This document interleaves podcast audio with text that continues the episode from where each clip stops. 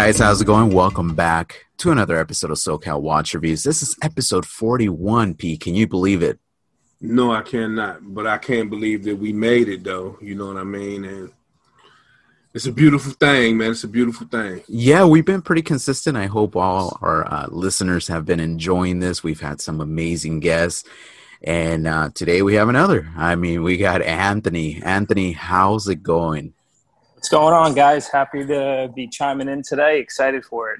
Yeah, absolutely. Absolutely. So we mentioned in last week's video, P, uh, about Anthony. So he works at London Jewelers. You have a YouTube channel. You have an Instagram account. Mm-hmm. Um, Watch With Me all across the board, correct? Yeah, yeah. That's uh, Watch With Me on Instagram and YouTube. So pretty easy, all one word.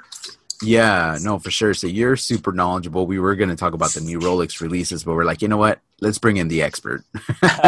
So, well, you know, it's interesting. So, uh, I mean, just yesterday we actually had a, a small event with Rolex. So basically I had the whole trunk show there. I got to see and feel all the new products, which is pretty cool. So I'm happy to chime in about it. That's awesome. I, if for a second there, I heard you had the Trump show. I was like, all right, uh, we are ending today's episode with, no, I'm just kidding. No, definitely not. Definitely not. All right, buddy. Well, you know what? Uh, typically what we do, we, we like to get origin stories from people. So why don't you tell us how you got started in this whole watch game? Yeah, so I've always been into watches. Um, I kind of bounced around from career to career. Uh, I was doing clinical work in a nursing home as a dietitian, and I was super unhappy, and I decided that career wasn't for me, and I went back to school for business. I wanted to do something with fashion. I've always loved watches, watches, but I never really knew how to get into it. Yeah. Um, my brother at the time lived in New York City, so I'd go visit him, and every time I went there, I had to go see all the standalone boutiques. So I would go into Breitling. Breitling was one of my favorite brands at the time. And I happened to go in, got friendly with the staff, and was looking at the time for an internship. And it turns out uh, they ended up hiring me after I graduated as a salesperson. They gave me a shot. Uh, I've been in the industry for about ten years now. I started out as a salesperson and became a key holder, then a training manager. Then I left Breitling, went to Bremont, which is a small British watch company. I was boutique director for about two years. And then I went to London Jewelers, which is one of the biggest retailers in the world, probably top three in the country. Um, we carry over thirty brands. I started out as an assistant manager and was just promoted two months ago to watch salon manager. So it's it's been a wild ride. But, wow. You know, like you guys, I just love watches, and I'm lucky enough to work in an industry I love. Congratulations, cool. Man. Do you Thank remember you. that that that turning point for you? Uh the whole watch thing, it was, were you young before even working in the industry? Was there a, yeah. a watch your dad gave you or something you saw in a magazine, or how, what was it for you? Yeah. So it's interesting. So my dad got uh, hurt when I was very young and he wasn't around, but um, my mother, oh, always kept, no, it's okay. But my mother kept uh, a drawer of his stuff, and I would always kind of look into it. And uh, he had this pocket watch that I would look at, and I would open it up, and I was just mesmerized by the, all the gears, and I didn't understand it. And I think that started my fascination with watches. And, you know, uh, I'm, I'm Catholic. So when I, when I made my communion, you know, everyone was getting like bikes and stuff like that as gifts. And I wanted a watch. So I got a watch, and, you know, I think I really got into watches probably when I was right around eighteen, and, you know, started out with, you know, Seikos and Invictus, and then, you know, back then there was no Instagram or Facebook, but I would go and watch forums, and I would start to learn more about it. And then I got really into it, and then you wanted an all Swiss made watch, and I would go to micro brands like Steinhart and get one of their watches because they had sapphire crystals and an E T A movement. And then, you know, as your kind of career takes off, you can maybe, if you're fortunate enough, I've been where I could start to kind of venture into more expensive watches. And uh, my first serious watch was a Breitling Super Avenger, which yeah. I eventually got rid of because it was just too, it's just too big. Too big. So, mm. but yeah, so I guess I've always had a fascination with watches, and I have this collector gene in me with no matter what I get into, I tend to, I tend to collect uh, quite a bit, whether it's vinyl, uh, scotches, watches, suits, whatever it is, but watches Cigars. is definitely my passion. Cigars. But mm. yes, yes, watches. This guy. Is, It's beyond a passion of mine. So um, yeah, that's my life. That's how I got into it. That's awesome, man. Yeah. I know that you're super open about your watches, because you've done a lot of videos with like my watch collection and my regrets, and you had like an mm-hmm. A P right at one point or something. Yeah, yeah, got rid of it. I did. I had the Royal Oak Offshore. Uh, it's actually the only watch my wife has ever liked, and I got rid of it. Oh, um, you know, I only wow. had it for like four months too. Uh, it ended up breaking. I had to bring it to the Audemars Piguet uh, boutique on fifty-seventh Street and sent it out, and it took like three months to get it back, and mm. it was it was a great watch, but at the time I had no no right in spending that much money on a watch, so I did get rid of it. And you know, I was working at Breitling at the time, and I was able to get a watch that was even more expensive at a much better price because of their employee purchase program, and I was able to sell off the watch, even taking a hit, but being able to take some of that money, put it away, and get a different watch. So, so what was that conversation like with your wife when you got rid of the A P? You know what, she she didn't she she thinks I'm ridiculous for spending the money I do on watches, so she, she didn't she doesn't care. She was happy I got rid of it. You know, at, uh, that Christmas I surprised her with the Chanel bag, so she was happy. Oh, okay, with, cool, with some cool. of the with some yeah. of the proceeds from yeah. the watch uh, selling. But you know, she wishes that I wouldn't spend as much as I do on watches. And right. to, you know, I haven't purchased a watch in about two years now, so I've I've slowed down a bit. Well, that's pretty cool. But I mean, you are married, so yeah. that, that's a conversation we always like having with our guests. Um, so whether they're in a relationship or a girlfriend, whatever, or married. And I always ask, like, how is your wife cool with this? Like, is she, is she, is she not? Like, does she care? Does she not care? Especially you. I mean, you're spending uh, A P money. That's, that's a lot of money right there, man. I mean. Yeah. You know, I think, um, it's interesting. So my wife and I, we October will be married for four years, but we've been together for eleven years. So wow. I've been collecting watches even even before I, I knew her. And I think I had my Breitling already. So when I met her, oh, she okay, already cool. knew I was like crazy into it. And she, you know, she, she knew that the money I was spending was kind of, you know, it's all relative, but it was stupid money. But she, she doesn't like it, the fact that what I spend, but she knows that I've made some good investments where, you know, if I have to get out of these watches, you know, I, uh, I've only lost money on one watch, and that was the A P, and that's because uh, I got rid of it pretty quick. But so she doesn't care too much. Like, for instance, we're, we're looking to buy a home next year, and I'm probably going to be selling my Rolex Daytona, my solid gold uh, yeah. sixteen five twenty-eight. Um, You know, I I bought that watch at a, at a decent price before the big Rolex boom, so I'll be able to make some good money on it. So that's she doesn't cool. like what I spend, but she's, you know what, I'm I'm very giving with uh you know with you know what I buy and whatnot, and you know when it becomes uh, an important purchase like a home or something like that, I don't mind getting rid of a watch to help us put money down. So right. she she doesn't she's she's honestly one of the easiest going people I know, so she doesn't care too much about what I spend on watches.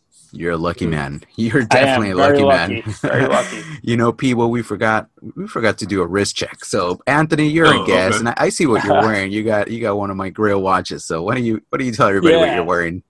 So, I'm wearing a Rolex Submariner. I threw it on a NATO strap. Uh, this one in particular is a sixteen eight thousand. So, it's the transitional model. It's the first time they used the nine oh four grade steel. Uh, but they only made it for around nine months. And actually, they don't go for that much given the, the craze with Rolex right now. Um, this one has a weird spotting on the dial. If you go to my Instagram, you'll probably yeah. see some photos of it. But, yeah, this is the last watch I purchased for myself. And I just recently put it on the NATO strap, which I kind of like. Very nice. Is it like eighty-five, eighty-three? Uh, eighty-seven. eighty-seven. nineteen eighty-seven. Close. All right. All right. P, what are you wearing? Something simple, man. Timex Retro eighties. Hey. Yeah. No, so. Gotta go with something so so opposite, right? This guy's wearing a Rolex, yeah. and we're just like, no, no, no, no, not at all. I mean, Timex is, you know what? If if you're looking for a watch with kind of uh, history behind it, styling to it, Timex, especially lately, they're absolutely sure. killing it with some of the G M T models. I mean, the different color combinations, their bracelets, they're just killer. Yeah, it's hard to compete with that brand for the price point. Yeah, for sure, for sure. Well, today I'm wearing my Neo Vintage Omega Speedmaster Reverse Panda as a J D M version. So, in honor of this guy, I knew he was going to be wearing one of his heavy watches. So I'm like, well, this is probably the most expensive thing I got. So, I wish I threw an iWatch on. That's funny, man.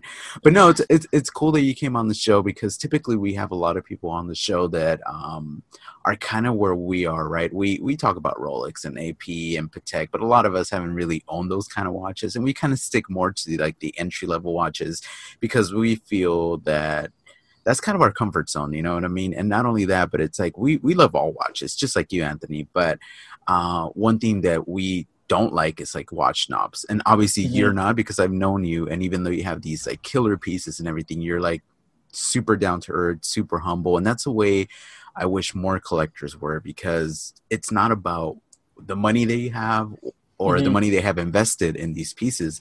It's the passion for the watches, and it's like, you know, in, in my opinion, that's what it should really come down to, you know what I mean? So yeah, no, I, I completely agree. And uh, one of the reasons why I don't really belong to like any watch clubs, like Red Bar is a huge one. And those guys are pretty cool. But I tend to find the unfortunate thing about this hobby is there is a lot of snobbery. And yeah. you know what? Uh, I mean, I'm generalizing, but a lot of a lot of people do look down on, on some watches. And I'm not about that. I mean, I have no problem, you know, uh, re- couple months ago, I gave away a Seiko, and right. that was the first Seiko that I purchased in a long time. And although I gave it away, I was like, wow, I, I want to buy this watch for myself, because it, you know what, there's beauty behind each one of these timepieces. And it really does. You don't have to spend thousands of dollars for it. Like I said, I mean, there's Timexes out there that I, I want to buy. It, it, I don't care what kind of, uh, what kind of money you're spending on these watches. I just appreciate the hobby and, and the history behind no matter what brand it is at any price point. That's cool. For sure, for sure. Well, since you are a professional, do you guys carry Seiko at uh, at the uh, boutique, or no? We Is that carry um, Grand Seiko. Oh, so, okay. so, uh, you know, my particular store is located in Manhasset on Long Island, which is arguably one of the wealthiest spots in, in the uh, country. So it's uh, it's a very high price point, but we, we you know we carry Shinola, Um, Luminox, so those uh, Michelle, those would be some of the entry level brands that we carry. Um, my my best one of my best friends, uh, Ben Simon, owns Windsor Jewelers in North Carolina. He has uh, two stores. He carries uh, Grand Seiko and Seiko, so he has he has Seiko, and that's he's the one I, I worked with to get that Seiko to give away. So. That's super cool. Well, what are your what are your thoughts on Seiko? And I ask that because obviously that's one of our favorite brands. Everything's in-house, and I honestly feel like they don't get the respect they deserve. Obviously, a lot of people in the watch industry know who they are, mm-hmm. but they kind of clown on them or say, well, it's an entry-level piece, but it's like, well, yes and no. Well, but what are your thoughts, you being the professional? What do you what do you think about Seiko? Well, I think the quartz crisis kind of uh, – left this impression with people that it's like an entry-level, cheap, battery-powered watch, when that's so far from the truth. Right. And it, not even looking at Grand Seiko, which I think if you put it side by side with any other brand, it's going to put it to shame with the Zeratsu polishing, the spring drive in-house movements, the dial finishing. It's just second to none. It truly is.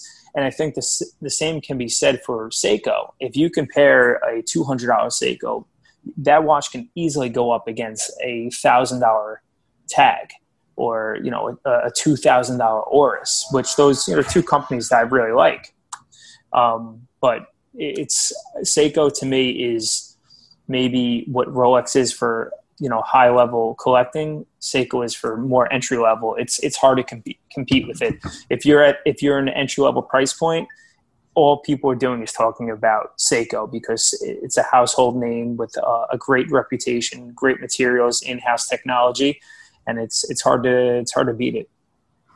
All right. So let me so let me ask you. Uh, know you got a lot of hard-hitting pieces. What's in your collection?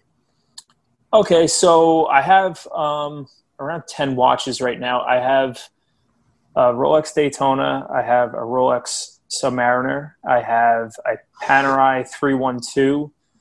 Um, that's and then I have a Nomos Club, which uh, is a very cool watch, smaller, uh, very minimalist. It's like a thirty-eight millimeter case size. That's pretty much it for like more modern day pieces. And then I really love vintage watches, so I have a nineteen sixties Breitling Navitimer. Mm. I have a nineteen sixties Breitling Top Time. I have a nineteen sixties uh, Wackman, which is a brand that went out of business but was basically a large distributor of European brands, and they're responsible for getting Breitling over in the States. So that's a chronograph with a, it's a triple calendar, so it does month, uh, month, day, and date, which is pretty cool. Uh, then I have a Pierce chronograph, which is another piece from like the nineteen sixties. It's a company that went out of business, but they were making all in-house movements at the time. And then I have a three-hand Girard Perregaux uh, watch. It currently doesn't work, but uh, that's pretty much it. And then I have a Timex from probably the seventies that was my grandfather's. So mm, cool. That's very cool, cool. Very cool. Nice collection. That Breitling you got from uh, the Navitimer from the sixties, that mm-hmm. one happened to be the one Miles Davis wore, was it? I, I, it this one was from nineteen sixty-three, and it was the Aircraft Owners and Pilots Association watch, which is pretty cool because this one doesn't have the Breitling logo on it. It has the Aircraft mm-hmm. Owners and Pilots Association logo on it, which makes it pretty unique. But uh, it's...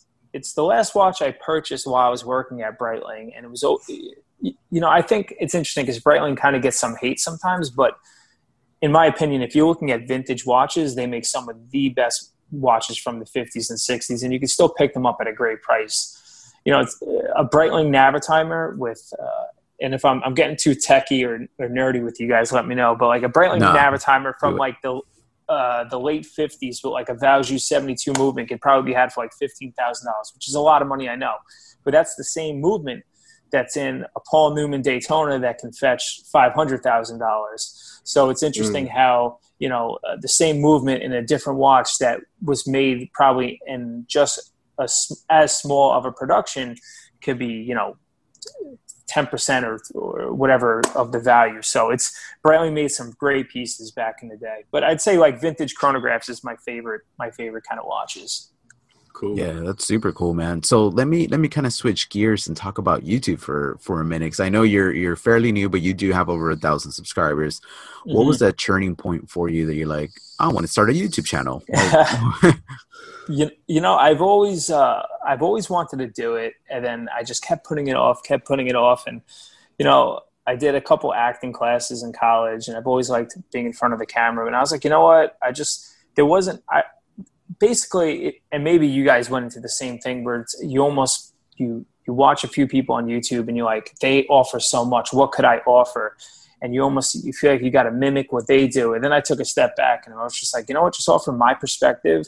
You know, I'm coming from the industry, which I felt like there wasn't as many people on YouTube from the industry talking about watches. So that's what I went with. Um, you know, I kind of, I didn't, I'm not going to say I half-assed it my first year, but I definitely, uh, I was only doing like maybe one episode a week. twenty twenty, uh, I started out January. I, I was like, you know what, I'm going to really start putting out a lot of content. And I started out doing like two episodes a week. And then I put out a couple videos that didn't go viral, but I, I put out one on uh, a Rolex bubble, and it, it got like thirty something thousand views Whoa. in like a couple, in a couple weeks. And it got me a lot of subscribers, and I started doing some giveaways. And right around that time is when we started chatting, but right. yeah, it, it was hard because my first year, I think I only had like three hundred thirty subscribers. And then from January to uh, probably April, I got like another seven hundred. So, you know, I'm right around thirteen hundred right now. And, you know, I've really been slacking. I haven't done much videos recently, but I just, I don't want to do videos for, for no reason. So if I don't have much to talk about, um, I haven't been putting out stuff. And if I'm going to be honest, it, it's hard because of my position and because I know a lot of like brand presence now and reps and things like that. It's hard for me to talk about things because it, a lot of it's not speculation anymore. I have some insider knowledge and I can't be talking about it. So that's why it's hard for me to, to make some videos now. Like I couldn't be talking about some of the Rolex products because, you know, I had an idea from just talking with people. So I, that's why I didn't put out a video um, leading up to the releases. Hmm. Very interesting. Very interesting. Yeah, well, we'll get into Rolex right now. We just want to pick your brain a little bit more. Yeah, yeah, go for it. I'm cool. I'm down. So, uh, who is your biggest watch inspiration? Um, like uh, collecting wise, or like someone I watch on YouTube? I guess both. Uh, I mean, both collecting, somebody you watch, somebody you know. Yeah. Um, Man, that's a, that's a really good question. Uh, you know what? I, I work a little bit with Christian from Theo and Harris. Uh, we have a partnership with him at London Jewelers. So I've been watching him for years. He did a review of my collection probably like five years ago, uh, back when I had uh, actually a lot of different watches. At the time I had like an I W C Spitfire. I had my Patek Philippe Nautilus. Um, So I, I knew him for years, but we recently just started doing a couple videos for London Jewelers. So I, in terms of content, I really like Christian. Uh, I think he's charismatic. He does a great job with his stuff. Um, in terms of collecting, uh, oh, I also obviously I love Hodinkee. Uh, I think they could be a little bit uh, pompous, but I, I like their content. I mean, I could sit and watch the Talking Watches all day long. Uh, that's some of my favorite stuff they do. But in terms of like collecting, if I had like an unlimited amount of money, I mean, John Mayer's stuff is unbelievable. Yeah. Mm, you know, I, I like, I like, I, I like to be a little bit gaudy uh, and over the top. So like a, oh, a, yeah. a all diamond out Daytona would be cool. But then again, and also a piece unique Patek Philippe made for me with a salmon dial and platinum split second, you know, mm. perpetual calendar would be unbelievable as well. So, I mean, his collection really speaks to me. Um, but yeah. That's crazy. So is uh, Christian the same off camera as he is on camera? Just a hundred percent. He's wow. Sometimes I forget how young he is. So he, I think he just turned twenty-four.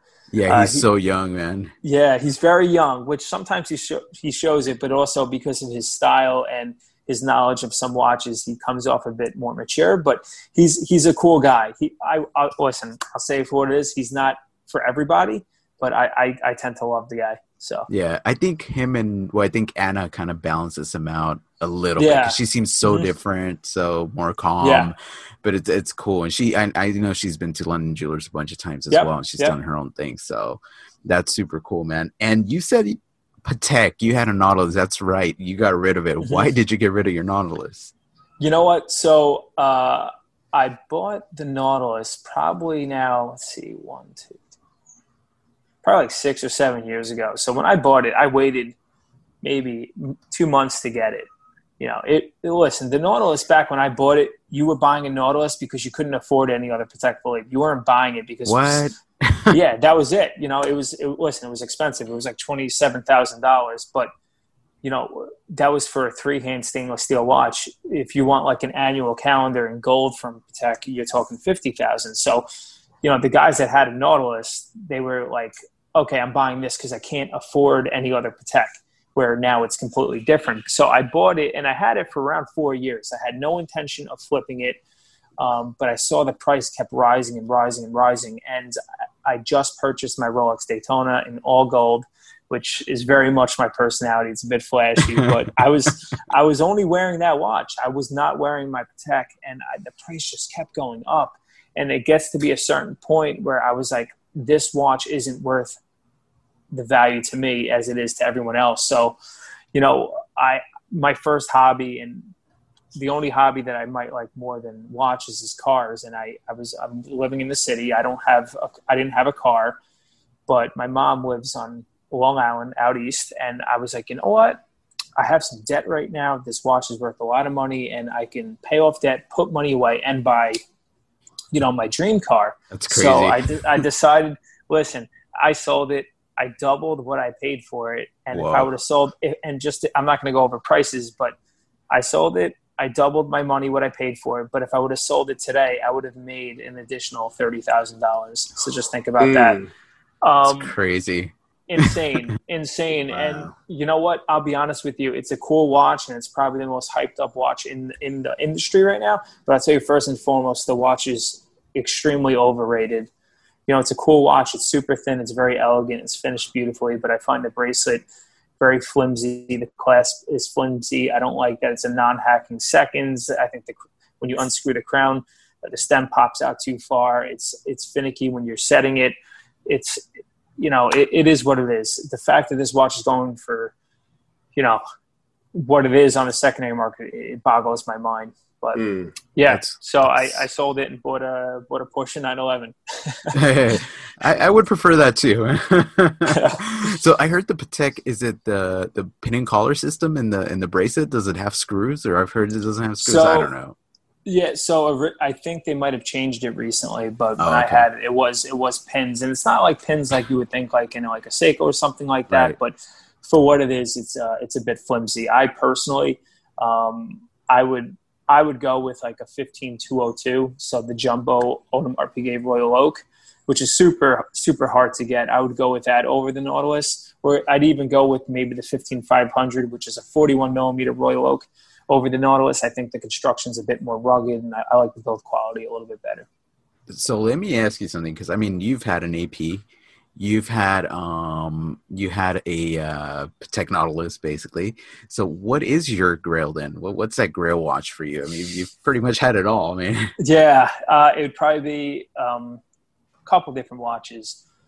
I mean, it's interesting because then I put it into perspective. Like there's a grail watch where I feel like I can obtain it one day, and then a grail watch where it's just like I need to hit. Yeah. So the, the number one watch like of all time for me would be, it was a boutique only F P. Journe uh, tourbillon for the Tokyo, for the Tokyo boutique. And it was a jade dial. Uh, that would be like the one and done. Like if I could have that, I, that's what I would go with. But the watch that I absolutely love, and it's still stupid money, is the Elanganzona Zeitwerk in white gold black dial. I think they're around mm, eighty thousand dollars brand new. Uh, at one time, at one time they went to like fifty thousand dollars. And it's interesting, before the big boom, I was about to trade my Daytona and my Patek for this watch, which is crazy to think about it, because at the height, that would be like trading at the height, you know, maybe a hundred thousand dollars towards a watch that cost fifty thousand, but back then it was pretty much even. So it's interesting to see the power of Patek and Rolex and where they've gone and in value. But yeah, I'd say like F P. Journe and Elanganzona are probably two of my favorite brands that I haven't owned yet. Okay. Mm. All cool. Right. So is there any uh, brand that you wish you carried at the, uh, at the boutique? You've been telling your bosses, like, hey, we need to jump on this? You know, it, it's interesting. So selfishly, yes, because I would love to have both F P. Journe and Elanganzona in yeah. the store because I love their watches. But we do have thirty brands. Um, and not every one of these watches that we uh, – these brands that we carry get attention.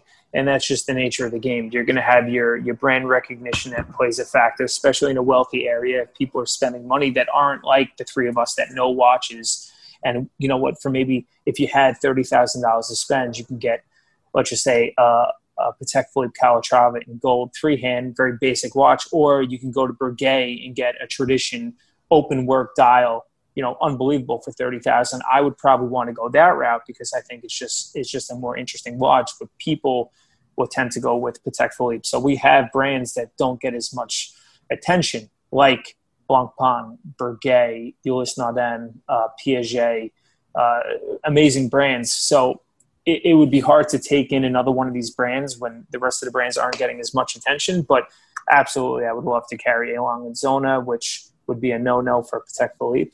Um, and then I would also love to carry F P. Journe. But then again, F P. Journe makes around eight hundred to nine hundred watches a year. So yeah. if you carry them, your allocation might be, you know, nine watches a year, and then it's not really worth it. So with you dealing with the higher end of these watches, what are some of the more undervalued watches that you've seen? Mm, that's a great question. Uh, one hundred percent I would say Breguet. I think Breguet is True. unbelievable. Yeah. Um, you know, the only reason why Breguet is not considered part of the holy trinity of watchmaking is because it was originally a French company. So that's why they're not really perceived in that light. But Uh, Abraham Louis Breguet invented the tourbillon, the perpetual calendar. He was Napoleon's clockmaker. So the history alone is unbelievable, but then the quality of the work is just, if you have the chance to ever try them on, they're spectacular. And unfortunately, a lot of people go uh, with, you know, what they're worth on the secondary market as a factor of what to buy. They're not as strong as the other brands, but Breguet is an amazing brand um, for very high-end watchmakings, as is Blancpain, but I'm more drawn to uh, Breguet. And then for like kind of mid-level, uh, I mean, I'm always going to be a Breitling fan, and uh, I love Omega. Omega is one of my favorite brands. I think for uh, exactly for under ten thousand dollars, I think the Speedmaster might be one of the best watches, and this is a watch that you can buy pre-owned you know, for two to three thousand dollars, and I think this watch rivals watches for ten thousand. Mm. Awesome. Ooh. So is is Grand Seiko in there somewhere? I know they're getting a lot of traction in the watch industry, but they got a long way to go with just normal people, right? I mean, for sure. And I'm glad you brought that up because it that's the problem with so many brands. It slipped my mind, but yeah, Grand Seiko for sure, underrated, but they're gaining a lot of traction. Yeah. Not as much in my market, but uh, for instance, my good friend Ben, who owns Windsor Jewelers, you know, he has his own watch club, the Carolina Watch Club, but they sell a lot of Grand Seiko. It's uh, it's a much tighter watch collecting community, and Hodinkee keeps talking about Grand Seiko, so they're doing really well. But you know what? They're if you want like a bracelet watch and a, a watch that's I think more versatile, Grand Seiko is the way to go. And those dials, man, I mean, it's incredible. Oh, the, se- the Seasons collection is oh, all four of them are unbelievable. Mm-hmm. Yeah, I haven't had the opportunity to see one in the metal, but just the pictures, the videos, mm-hmm. just like I'm so in love with those things. Like if yeah. I ever had the money, I'll pick up definitely one of the Seasons collections. So even the Snowflake, sure. it's an oldie yeah. but goodie, you know? So For sure. For sure. But uh, I think we need to get into into the meat and potatoes, as they, as they say, right? uh, people came here to, to hear Rolex, and that's what we are going to give them. So before we get into it, um, you've had an opportunity to handle these guys and the metal, correct? I, I have. Yep. Okay. So we, we definitely want to get your, your opinions uh, on them, and especially you being an uh, Rolex owner, you could compare the old and new and, and, you know, see all kinds mm-hmm. of things. So you guys, obviously, it's a dumb question. You guys obviously are an A D for Rolex. That's why you had the party yesterday, right?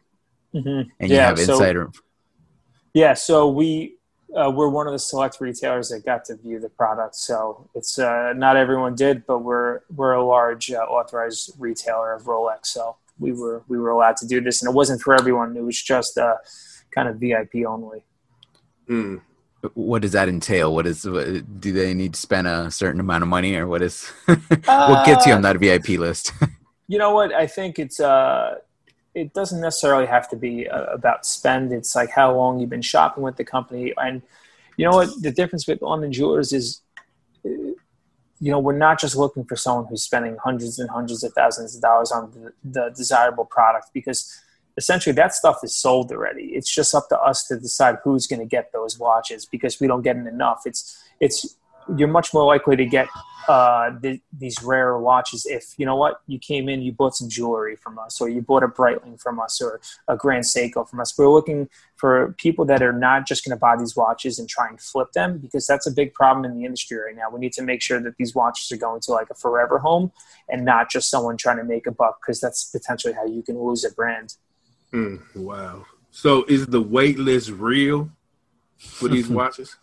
Come on, uh, man. Come on. I know you work in the industry. You don't want to say it, but I can't I can't confirm or deny that. okay. Okay. I you know what? It's it, yes and no. It's it's it's it's, it's very convoluted, and it, I can only speak for mine, but sometimes we can't make we can't if we had a list for, let's just say, a, an oyster steel Daytona with the white dial. I kid you not, this list would exceed ten years if we took every name based on the the amount we get. So in in in that sense, no, there is no list for an oyster steel Daytona. So mm. but some pieces there are a list. It just it, it, it, there's different allocations, so we can get more of one watch versus the other. That's pretty cool. Interesting. Wow, that's crazy. All right. All right, Anthony, I got to ask about the Rolex uh, Submariner, man. So what are your thoughts on the new Submariner? And a lot of people are on the fence and complaining yeah. about it looks the same. And, yeah, it has a new movement, but it should have gotten that movement ten years ago, whatever, you know. So what what are your thoughts? Well, it's interesting because this is the first time that the Submariner has changed in size since the late nineteen fifties. So that's pretty cool. But if you compare this watch side by side with the past generation, Uh, that's with the ceramic bezel, it's it's so hard to tell the difference between the two watches. It's really so hard. So the original one, although uh, I'm sorry, not the original one, the past one, although advertised at forty millimeter, it was a touch over that. It was like forty point five, mm. and the new one is like forty-one point three. So it didn't even increase a whole millimeter larger. The main difference is they slim the lugs down. So yeah. I actually think the new one wears even better on the wrist, in my opinion. Uh, look, it's such a subtle change. And I think if they would have just changed the movement and then changed some dials and bezels, I think it would have really been lackluster. So I think them going up to forty-one, it kind of makes sense.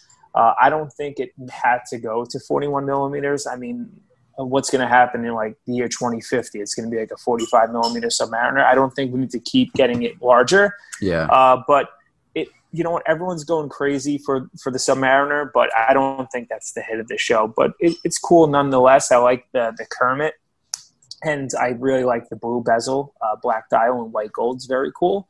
But it, look, it's a beautiful watch. It's I personally think the Submariner is probably one of the greatest designs ever. Uh, you know, just the dive watch in general with the rotating bezel, I think is super versatile from swimsuit to suit and everything in between. You could wear it. So it's a great watch. It's going to be very hard to get, super desirable like any other Oyster Steel Rolex model, but definitely not the hit of the show, in my opinion. Do you guys have any available right now for sale? Um, we're waiting for shipments. So we were just basically everything that we showed to some of our clients was uh, – like a dummy watch. So it was the watch itself without the movement. So we were hoping to get some in, but it's hard to say because the last few months we've been receiving no product.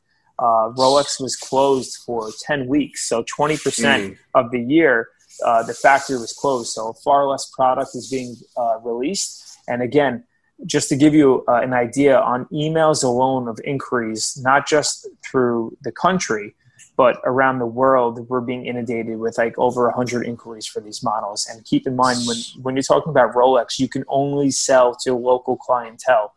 Uh, we could be fined or even have the brand pulled. Let's say if I didn't know somebody and they reached out to me from Florida trying to buy this watch, Rolex cannot sell to someone outside of their territory. So it's it's it's difficult, but that also allows uh, all retailers in, in different uh, segments around the country to be able to survive, which is good.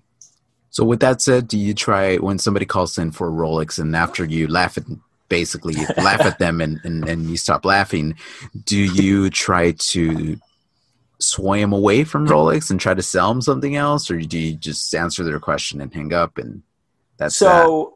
A lot of it's through email. A lot of, you know, most of the salespeople pick up the phone for the inquiries via phone, but I get a lot of them through um, through email, and I kind of pass them off to the salespeople. But uh, I always offer an alternative. So it might not be necessarily the exact watch you want, but for instance, uh, like right now, uh, if someone was looking for uh, the Submariner, I would say, you know, we don't have that at this time. It's super desirable. I can I can keep you in mind should one become available, but we do happen to have the Yachtmaster Rolesaur with black dial available, which is the same watch, same warranty of five years, water resistancy of three hundred thirty feet, and a fantastic, you know, timepiece. So I, I always give, uh, you know, another choice within Rolex. Um, I, I would I wouldn't. Uh, You know, although you would think like, okay, you can't get a Submariner, perhaps go with the Seamaster Diver three hundred, which is a fantastic watch. But being there looking at Rolex, I try to stay within the brand to offer them something similar. That makes sense.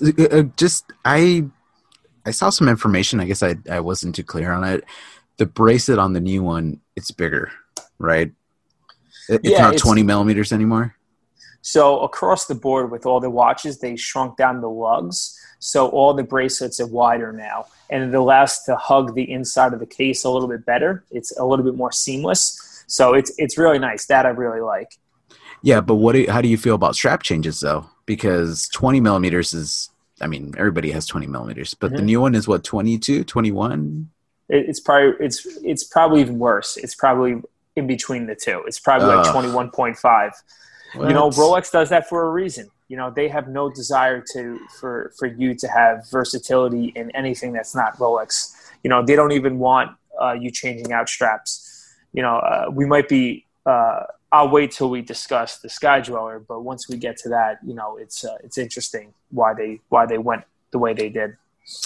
So do you think all these new changes to the Submariner is enough, or should it have been more? You know, that's a good question. Um The thing that's interesting about Rolex is they can literally do the smallest change and people right. lose their mind. And right. I'll give credit to Rolex. That's because they they truly stick to their D N A. And you can see the slow evolution of their product over years and still be able to look at and go, that is a Rolex Submariner. And it's similar because I'm a car guy. You can look at the Porsche nine eleven, and although it's much larger than its first generation, you can see the slow transformation. You can still look at that car and know exactly what it is. And I think a lot of brands lose that. You know, I don't think you can necessarily look at a Royal Oak Offshore and go, that's a Gerald Genta Royal Oak. It looks very different. The same can be said for a Breitling Chronomat or a Breitling Navitimer. You know, there's very few watches that really stick to that core design, and that's what Rolex does so well. And sometimes, yes, it can be a bit lackluster, but I think ultimately that's what creates the desire. That's what makes them so desirable. And when they do make something that's slightly different, it sells very well. Right. Cool. So are you personally satisfied? Uh, no. Okay. Cool. That's all you, you got to say. That's it. That's it. Know, that's I, it. No, you ain't got to say uh, no more. But I, what I will what I will say is I think what we've seen is probably fifty percent to seventy-five percent of what they originally intended to release this year. But because of COVID, they cut it back. So I don't right. think we saw everything. Okay, cool. Wow. Um, uh, Rolex discontinued the O P in the smaller size and now offer it in a bigger size. Was that a good move? Um, personally, like for, for me, no, because I don't I don't like a bigger watch. And like, if, first of all, the O Ps, I, in my opinion, is the hit of the show, and they make they they make them in twenty-eight, thirty-one, thirty-four, thirty-six. They discontinued the thirty-nine, and now they make it in the forty-one. Mm. Uh, I think for uh, a business perspective, it's it's a great move. I think the forty-one is going to sell very well. Uh, I don't think it needed to to go up two millimeters in size. I loved I loved how the thirty-nine fit. The forty-one, similar to like a Datejust forty-one, I think it wears too big on my wrist. So I don't personally like it, but I do think uh, it's going to sell very well. I think uh, it's going to be the head of the show for for sure. I mean, they changed the mm. movement, so the the thirty-six and the forty-ones are now a seventy-hour power reserve.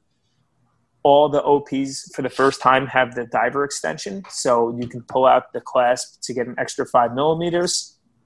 So they, they really went above and beyond. And the price point's really good. You can get a Rolex now with a five-year warranty, an in-house movement, mm. oyster steel, uh, seventy-hour power reserve for under six thousand dollars. Again, a lot of money, but you can now get into a Rolex. Offering all that for that price point is pretty cool. Well, can you get one? I guess you know that's what? the question. Can you get one? Right now, no. But in time, this is something that you'll see in, in Rolex cases for sure. No, that definitely makes a lot of sense. And I, I think that's a great value proposition. I mean, to be able to get a Rolex with everything you just mentioned for around that price point, that's actually kind mm-hmm. of crazy. It's, it's it's a great value proposition. You know what I mean? But yeah. With that said, I know they also introduced a lot of fun colors. Uh, this going back maybe to, like you said, their D N A with the Stella dials. I know they did something mm-hmm. like that. So it's kind of borrowing from that. Uh, what has been the, the, the hottest color, if you will, for you? Well, first of all, what do you think of the new colors? And second of all, in your opinion, what's going to be that hot color? Is it going to be the yellow, the red? What, what, what do you think? I, I love the new colors. I think it's so cool. And I think this is really what, what shocked everyone, because these colors, although they did it, you know, in the seventies, is so not Rolex. And that's what I love most about it. Um, you know, if you just read the colors on paper, you would say instantly, okay, the green's going to be the top seller. But it seems like most people are, are really drawn to the turquoise. That seems to be uh, the, the most popular color. I personally, before I saw them in person, really liked the yellow. But that orange-red in person is unbelievable. It is, it's out there. You know, it's probably not for the guy or girl that has only one watch. Maybe for someone that has a collection that can wear something a bit different. But that seems to be my favorite. But definitely that uh, that turquoise, uh, it almost looks like a Tiffany blue, although Rolex will right. kill me for saying that. mm. That that seems to be the, the it color right now. But the green I could see being very popular. And actually what's quite nice is they do the silver with the gold accents, and that's a throwback to the nineteen thirties from what they originally did, uh, which is very cool. And uh, another thing about these watches at this price point is so on every single Rolex model, the hands and the index markers are all eighteen karat gold, which mm. is also pretty cool. So it's a small touch, but very cool. Are you getting a lot of demand for those O Ps, or not as much as the Submariner? Oh, uh, it's the hit of the show. It's incredible. Oh, and really? For oh, some wow. reason, for some reason, everyone thinks they're the only person in the world. Oh, call me crazy. You know, I really like the O Ps the most. It's like, yeah, so, so does everybody. You know, I have right. clients thinking they can get every single color. I'm like, that's not going to be possible.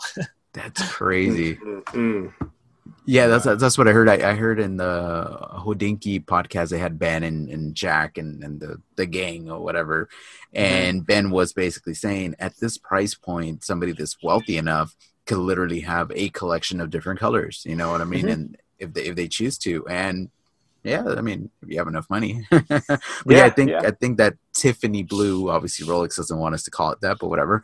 Uh, I think that's a cool, versatile color for like a, a girl and a guy, and it's mm-hmm. it's, it's pretty nice. And in my opinion, that's probably one of my favorites too. So yeah, yeah. I met with um, a good client of mine yesterday, and she is expecting her first granddaughter, and uh, her husband, uh, when they had their first grandson, he purchased a a fifteen five hundred Audemars Piguet Royal Oak with a blue dial. And mm, he's going to give wow. that to his grandson on his eighteenth birthday. Holy so now God. She wants to do uh, the thirty-six millimeter O P in pink uh, and get it engraved and give it to her granddaughter on mm. her eighteenth birthday. So the, the candy pink's a pretty cool color for, for a woman in the thirty-six.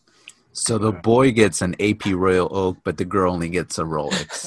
mm. You know, you know, I thought the, I thought the same thing. But there's really not many yeah. high-end watches you can get out there with a pink dial. So you could get it in white. I mean, white is pretty right. versatile. Come on. Right, right. You got to upsell her, man. You want yeah. a Rolex? That's it? Come on. Right, right. Mm. That's wow. pretty funny. So uh, do you think it was a good idea to put the Sky Dweller on an Oyster Flex? And should yeah. more models be offered that way? You know, it, it's a good question. I uh, that would have been one of the last watches I would have chose to put on the Oyster Flex. But mm-hmm. I will say in person, it's really nice. Now, Rolex is super smart. So they uh, made the lugs uh, slimmer, but they made them slimmer on the inside. So this Oyster Flex bracelet cannot fit an existing Sky Dweller. So you won't be able to swap it out. Mm-hmm. And they do that so they can so they can allow people to have to buy more watches instead of just changing right. the straps. So, you know, it, it fits the watch pretty well. Uh, I personally, I put out a video um, a couple months ago, and I I said I would have loved to see a blue Oyster Flex strap on the Yachtmaster two. Uh, I thought would be really cool. I think the Yachtmaster two is a watch that doesn't sell that well, and I think the Oyster Flex really would kind of bring that that collection back to life. So I would have liked to see to see that, but I think uh, the Oyster Flex is great. It's it's really cool. I love it on the Yachtmaster. Uh, I love it on the Daytona, and I would love to see it offered on more of their watches. Uh, that being said, it's typical Rolex fashion. We'll probably have to wait another four years just to see it on a different model now. Right. Right. It's kind of crazy. You just can't mm. buy the Oyster Flex from them and just put it on a on a watch. I guess that's why companies like Everest, right? Everest uh, that owns yep, Monta and, as well.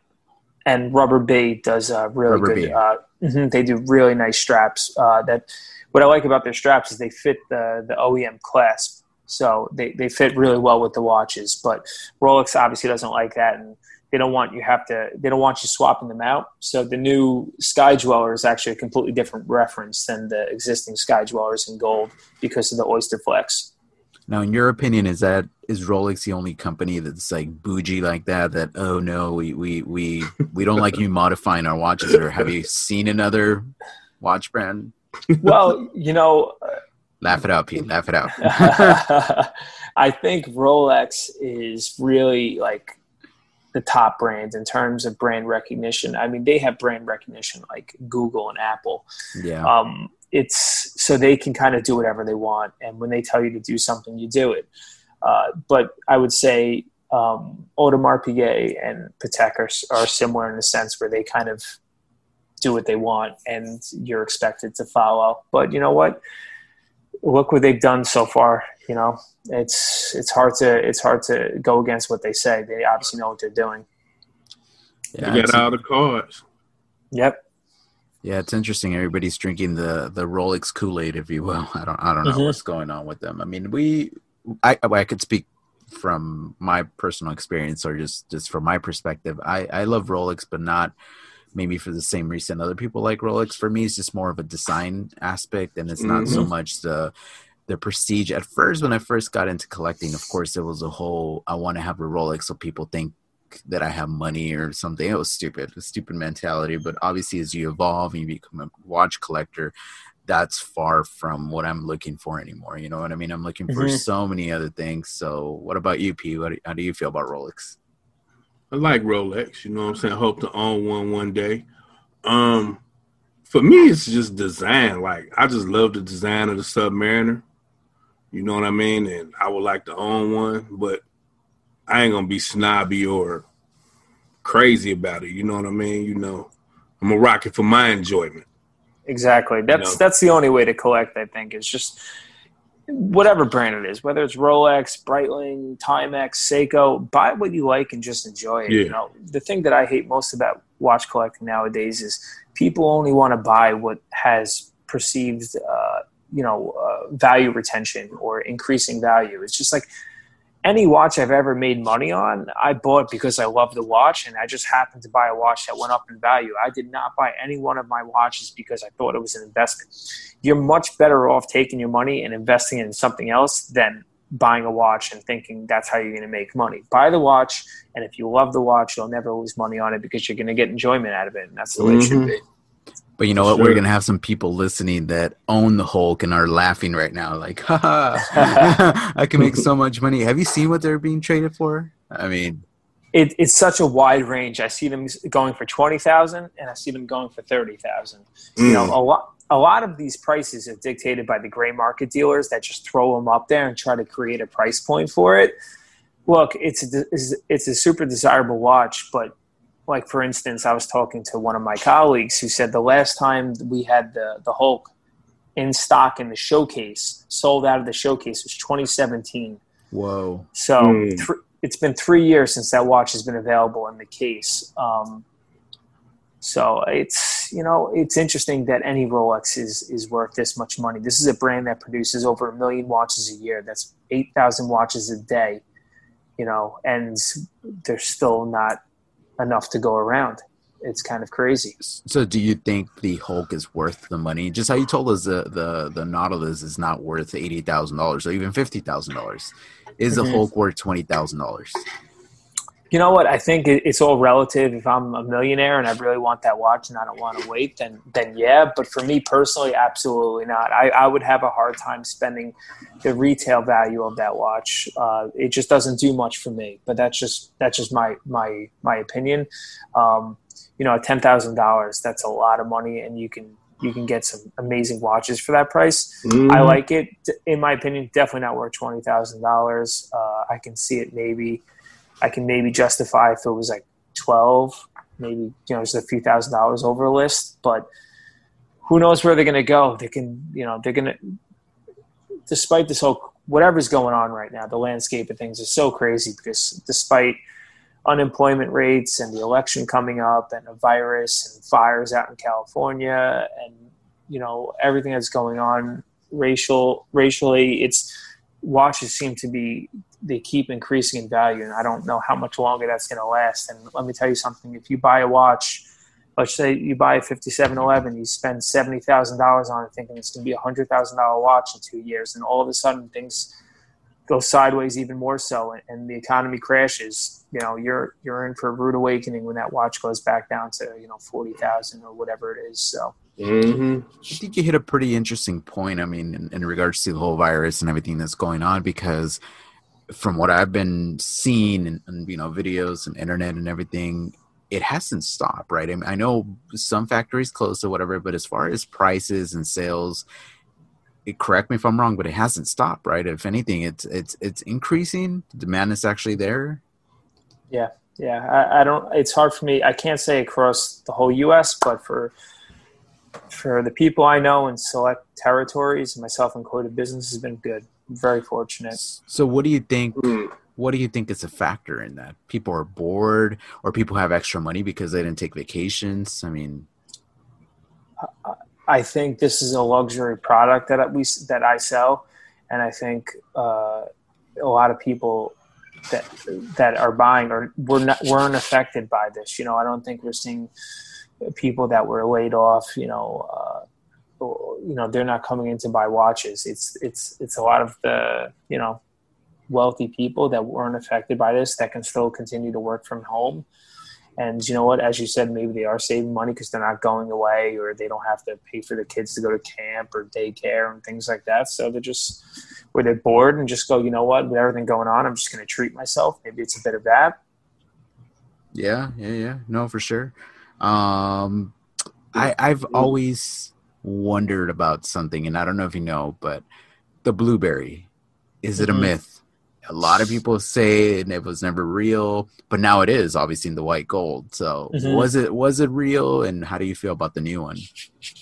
You know, it's interesting. I almost wonder if this is Rolex saying that it was real. Mm. Um, it, but it's this new one, I don't know how it's going to do, because the Smurf, the original white gold, uh, mm-hmm. blue bezel, blue dial, it didn't sell that well. I mean, in recent years, it became hard to get because every sport model became hard to get. But, you know, white gold models are very interesting. A lot of people don't necessarily want to go for it. This is a forty thousand dollars gold watch. And, you know what, a lot of people, when they buy gold, they want you to know it's gold. Oh, yeah. Just like you. So, absolutely. Absolutely. So, I, I don't know. I think it's going to do well because it's it's an interesting blue uh, bezel color. It's not the same as the, the original. So, I like it, but It's it's underwhelming. So mm. you've seen in the in the V I P thing that you had yesterday or whatever, you saw all the models? So they presented every single one of them? You had an opportunity to see them? Yeah, yeah. I saw every single piece. Um, one of the coolest watches I've seen is a Datejust thirty-one with a Jubilee bracelet and a fluted bezel. And I if they would make this in a larger size, I'd buy it in a heartbeat, because they started, they made a new dial, and it's a mint green, and it's huh. a beautiful, beautiful watch. If they made this in a thirty-six or a forty-one, it would be killer. I just love the green dial in person, but they only make it in a thirty-one. Wow. Okay. Okay. So, um, do you think the Kermit will sell well? Yeah. Yeah. A hundred percent. That's going to be the hardest watch to get, for mm. sure. That's going to be the hardest. One, it's, it's cool. It's a cool color combination. And two, Uh, people know that the Hulk now is discontinued, so this is going to become even more desirable now because of that. So for sure, this will be the hardest watch uh, to come out uh, mm. to obtain. Cool. Okay.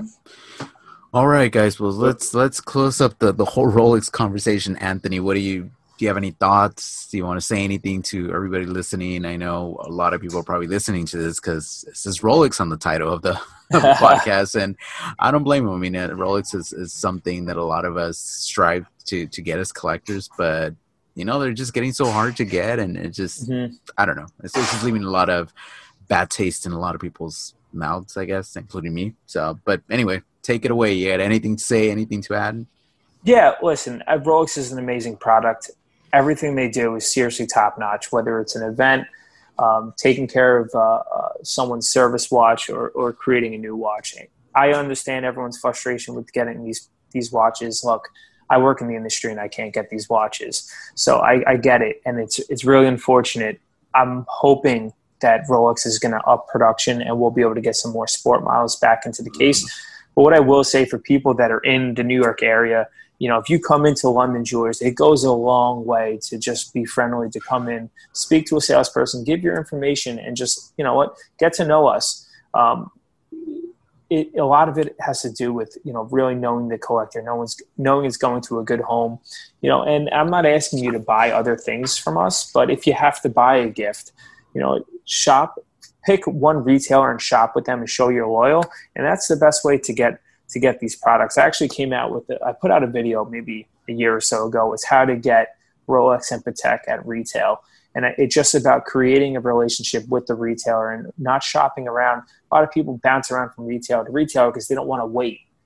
You know what? Maybe you can't get a Kermit right now, but if you get, become close with the retailer and establish a relationship, maybe you'll be able to get a brand new Rolex in twenty twenty-three that comes out that everyone wants. So it's just about staying loyal to one retailer and just creating a relationship there. So, cool. Sounds good. Sounds good. And your thoughts on a watch collecting? Obviously, you have what, ten in the collection. Mm-hmm. Do you? What's your strategy for collecting? Do you have a strategy? Do you not? You just buy what you like. You know what? I it's it's interesting. I don't think I have a strategy. I like to, I like to buy things for special occasions, but then I end up getting rid of it. So I guess I'm not too sentimental. I would really, I, I would like to. Uh, really cut down on the collection, just have like three really cool watches that I wear often, because a lot of my watches I don't wear, and I just, you know what, I'll open up my case and I'll look at them and I'll take a photo of them and I get enjoyment in that sense. But a lot of them I don't wear. You know, my go-to are my two Rolex and my Panerai. Um, those are my watches I wear all the time. So I, I don't, I, I think sometimes it, it becomes less about collecting and more about hoarding. So I, I kind of oh, want to yeah. shrink the collection down and just really enjoy a few different pieces. It's tough though. I mean, I, I find it tough, and I know P does too. You, you get Very into this tough. thing where it's like, yeah, I'm, I'm done with collecting. I'm going to, I'm going to put a stop to this. Like you, you haven't bought a watch in two years. That's crazy. I don't, I don't know what, mm-hmm. but, but then again, the watches that you buy are not Seiko. So, so I get it. But yeah, no, it's tough. If somebody were to tell me you're going to have three kind of three watches in your collection, and, and you got, it would be really, really, really tough, unless they were really nice watches that I'm like, it's, it, absolutely look, it's in love with. It's tough either way. Look, I, I, I say I want to do it, and yet I, I don't do it. You know what I mean? So it's, it's easier said than done. That's true. That's true. It's so tough. But anyway, well, we appreciate you coming on the show. And now let's talk about other things aside from, or you could talk watches if you want, but basically we just talk other things. So whatever you want to recommend, or food, or what, yeah, like cigar, liquor, I don't know, whatever. Um, you know, it's interesting. So what I will recommend is actually a T V show. Um, oh, okay, my cool. wife and I just binge watched it and destroyed it in like a week. Ooh. And it actually came out in twenty fourteen and it ended in twenty seventeen, and it was on DirecTV and no one knew about it. And it's called Kingdom, and it's about an uh, M M A uh, fighting, which I, I love M M A. I only watch really the U F C and hockey. Those are the only two sports I watch. But what I will say is, like, for instance, my wife couldn't care less about M M A. She doesn't, she doesn't follow it. She thinks it's brutal. She can't watch it when I'm watching it. But this show has amazing acting. It has a great storyline, and it's such a bummer it was only three seasons. And there's been some steam picked up that they might they might re- redo a they might do a fourth season now on Netflix because people are talking mm. about it. But what, if I have any recommendation, it's a show that I think is extremely underrated, and it's only three three seasons. It's an easy watch if you have Netflix. But yeah. Can you, I, you know what? I, I've seen it. Is this guy? Yeah, it's like the thumbnail's like an M M A fighter, right? Mm-hmm. Yeah, yep. I've seen. I, I've I've been I've been tempted to click on it, but I'm like, what is that about? So. Yeah, it's give it a shot. It's pretty good. All right, cool. Well, d- before we move on, Pete, I, I do want to ask Anthony. I see mm-hmm. you smoke a lot of cigars. Do you spend a mm-hmm. lot of money on cigars? Not really, actually. So I use a website called uh, Cigar Bid, and you can get some of my premium cigars at pretty good prices. So a lot of the a lot of the, the sticks I smoke, they are expensive stuff. Like it, it might be ten or fifteen dollar cigars, but you know I can get uh, some of these at a fraction that cost me like three dollars each. You know, you have to bid on them, but yeah. sometimes you can win them. So now, correct me if I'm wrong. I know when President uh, Barack Obama was in office, it was something about Cuba and opening up the trade or something like that. Mm-hmm. And for a lot of people listening outside of the U S, we cannot get products in the U S that are from Cuba. It's illegal. And a lot of people say around the world that Cuban cigars are like the best in the world. Um, what's, what's going on with that? Can you get Cuban cigars? Have you ever tried a Cuban cigar? I haven't tried a Cuban cigar. You can get them through some different uh, retailers around uh, out of the country. There's um, a really good one in Switzerland and one in Ireland that I've kind of contacted about getting it. But to be honest with you, uh, a lot of the good cigar makers have left Cuba and have, you know, went to uh, Dominican Republic, and, and you can get great smokes elsewhere. There's kind of Look, the same reason why everyone wants a Rolex Submariner, it's because you can't get it. You know what I mean? So Got a lot it, of right. it's a lot of it's just because of the hype behind it. But that being said, I, I haven't smoked a Cuban, so I don't really know. What I will say is, the thing about Cuban cigars is sometimes they're known for having tobacco beetles, so they need to be frozen.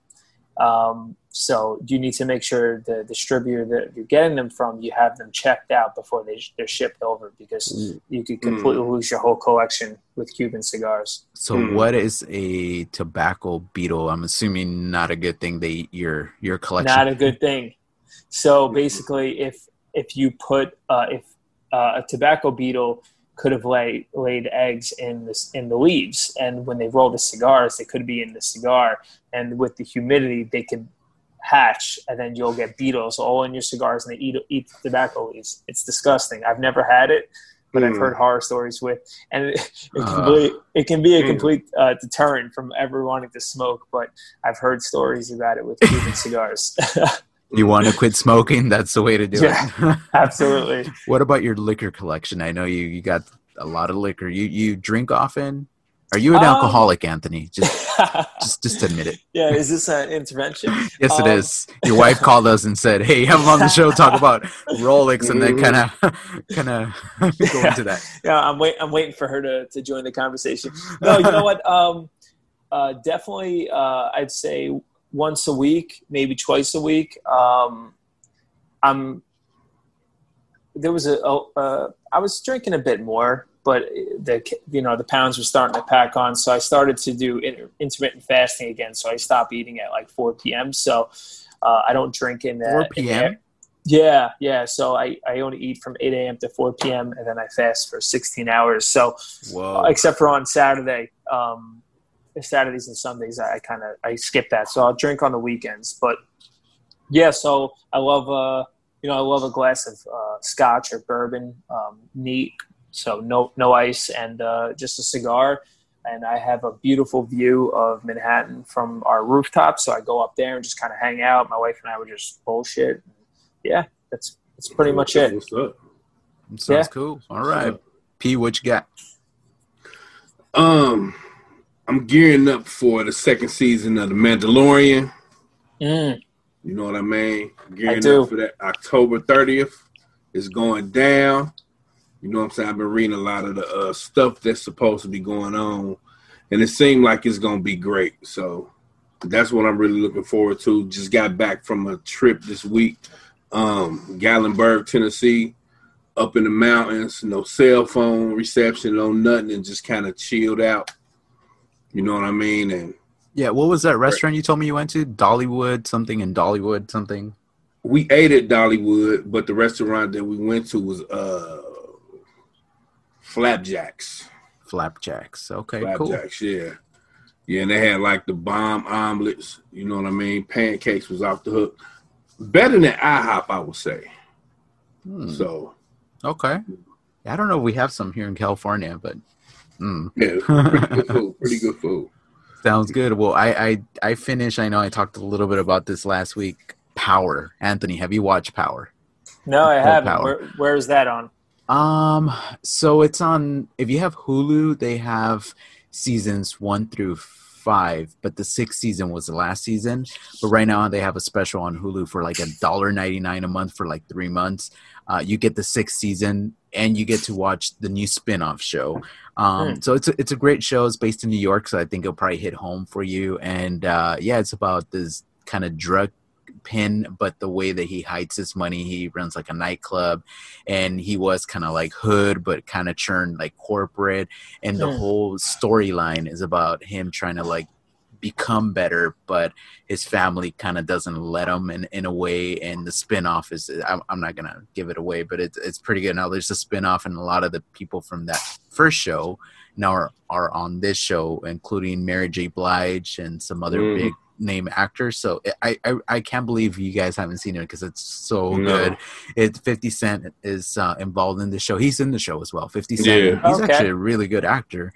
He and is, he is.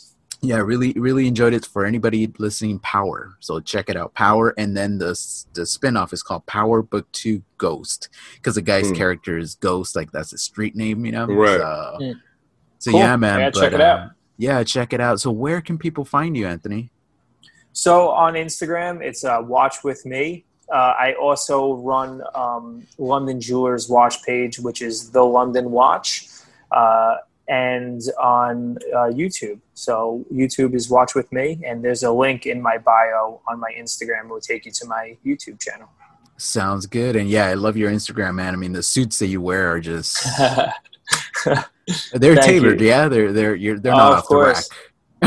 uh, some are, some are. There's a company called Suit Supply, and uh, oh, okay, they do yeah, amazing suits. Listen, you can. I, I've got suits for like two hundred dollars from Zara, and no if way. You get them ta- yeah, if you get them tailored the right way, they'll look fantastic. It doesn't matter what you spend on a suit. If you don't get them tailored, they're not going to look great. It's not about how right. much you spend; it's about how much you spend on the tailoring. Trust me. Oh yeah, and tailoring can Ooh. be a lot more expensive. I know that. mm-hmm. R I P Where can people find you?